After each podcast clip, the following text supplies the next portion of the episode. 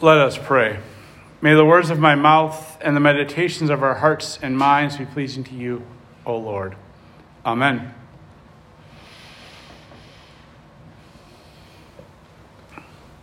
Today we are set up at the beginning of Lent and we, we get the whole reasoning for why we have Lent and why we have these stories that we have in Scripture about Jesus and why we need at the end of Lent to be saved.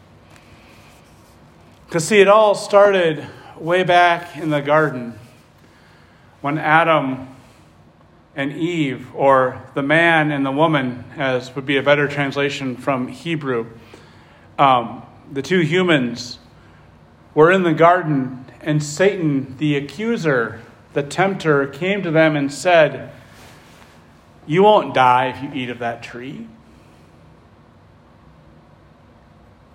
And then the woman takes the fruit from the tree and eats it and gives some to the man. And now, people who are really curious about this have made the observation that, yeah, she took the fruit, but she then handed some to the man who was there the whole time and didn't say anything about not doing this. So it's not the woman's fault, it's both of their fault. It's the human problem is we fall into temptation by the tempter.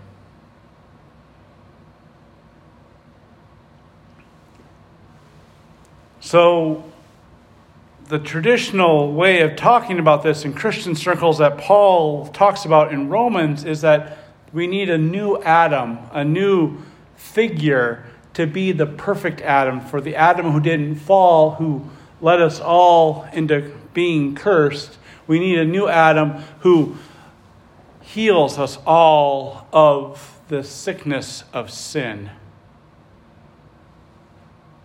Because temptation comes often and can be very hard to be avoided. And this is why we need salvation.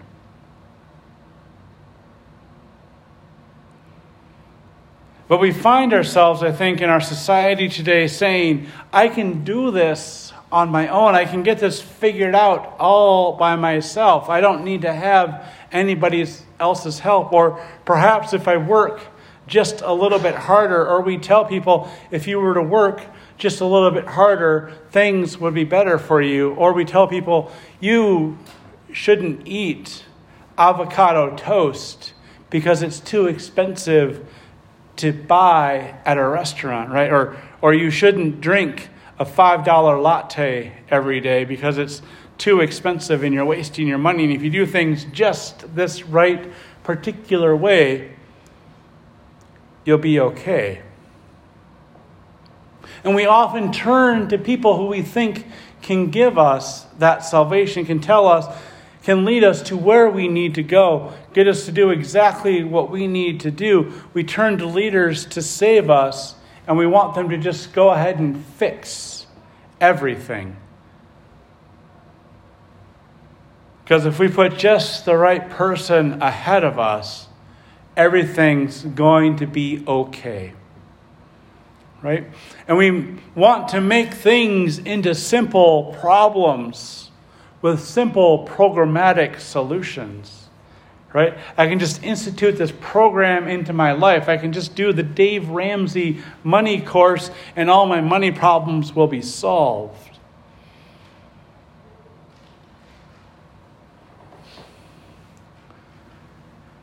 And as good as some of these things seem to be, they can become sin in themselves, they can become what we end up worshiping instead of God. We can worship the idea that if we save enough, spare enough money for ourselves, that we'll be better off. We can turn into an idol this idea that if we live our lives in just the right, perfect way, everything's going to be okay. If we can just implement this one solution, all of our problems will be taken care of.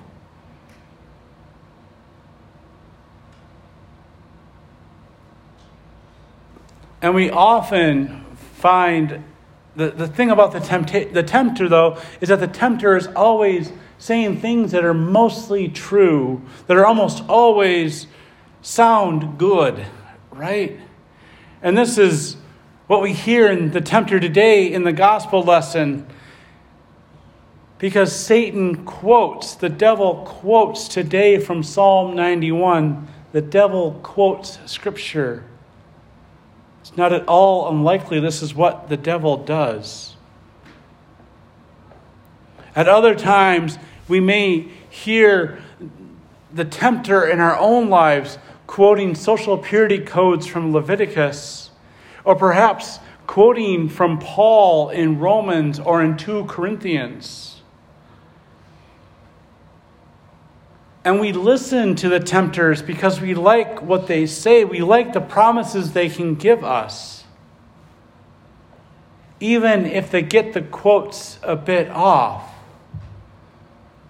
Like God helps those who help themselves. Have you heard that before?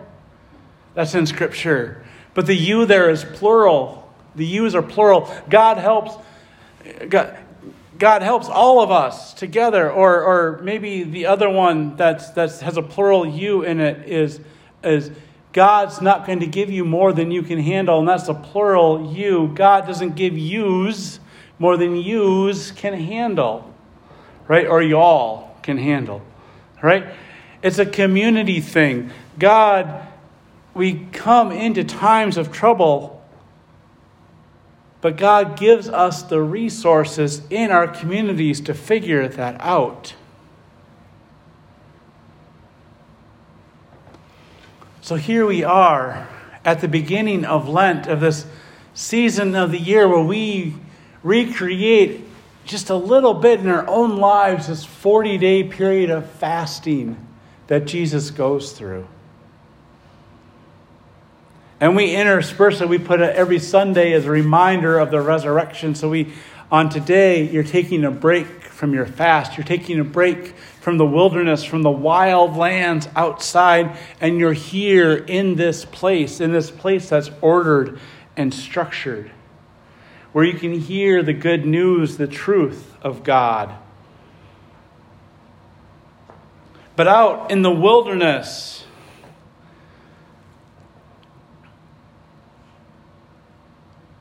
we see Jesus surviving his trial with Satan. And he too quotes scripture back to the accuser. It says, Life comes only from the Word of God. Don't test the Lord, and you shall worship only the Lord your God. And at the end of all this, These three things cause Satan to flee and go away. And at the end, the angels minister to Jesus. The community takes care of Jesus. Jesus has avoided the temptations of the tempter and has shown us how, reminding us that life only comes from the Word of God. Life does not come from some program that we follow or some book that we read. Don't test the Lord. You shall worship and serve only the Lord your God. And I think if we follow these three things, as I'm putting up for you this thing, I'm telling you, don't follow what your leaders tell you.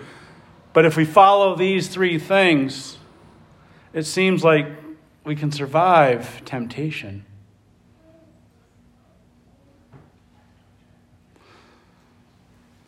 So we're entering Lent. We started on Ash Wednesday, but this is the first Sunday of Lent, and we've, we've got 30 some odd days left to go through this. We're going to have times of temptation over these next 40 days going up to um, Good Friday. We're going to be tempted as we are outside of this period of time to eat from the tree of knowledge of good and evil. We're going to be tempted as we continue in life to find easy answers, to accept the promises of the tempter.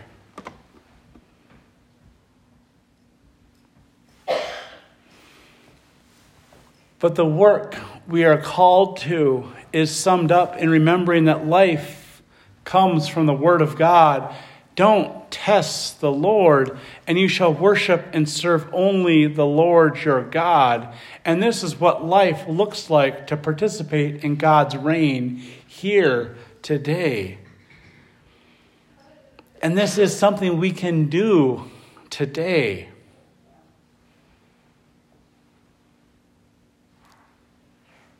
Christ shows us this in the wilderness when he steers away from the devil's temptations. We too can avoid the temptations of sin. We too can be cleansed of our sin by God's work in us.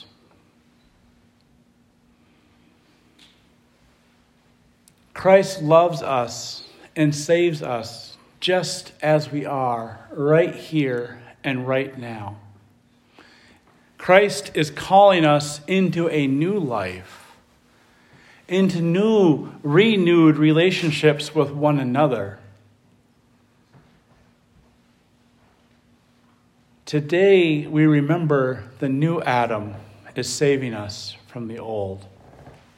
Amen.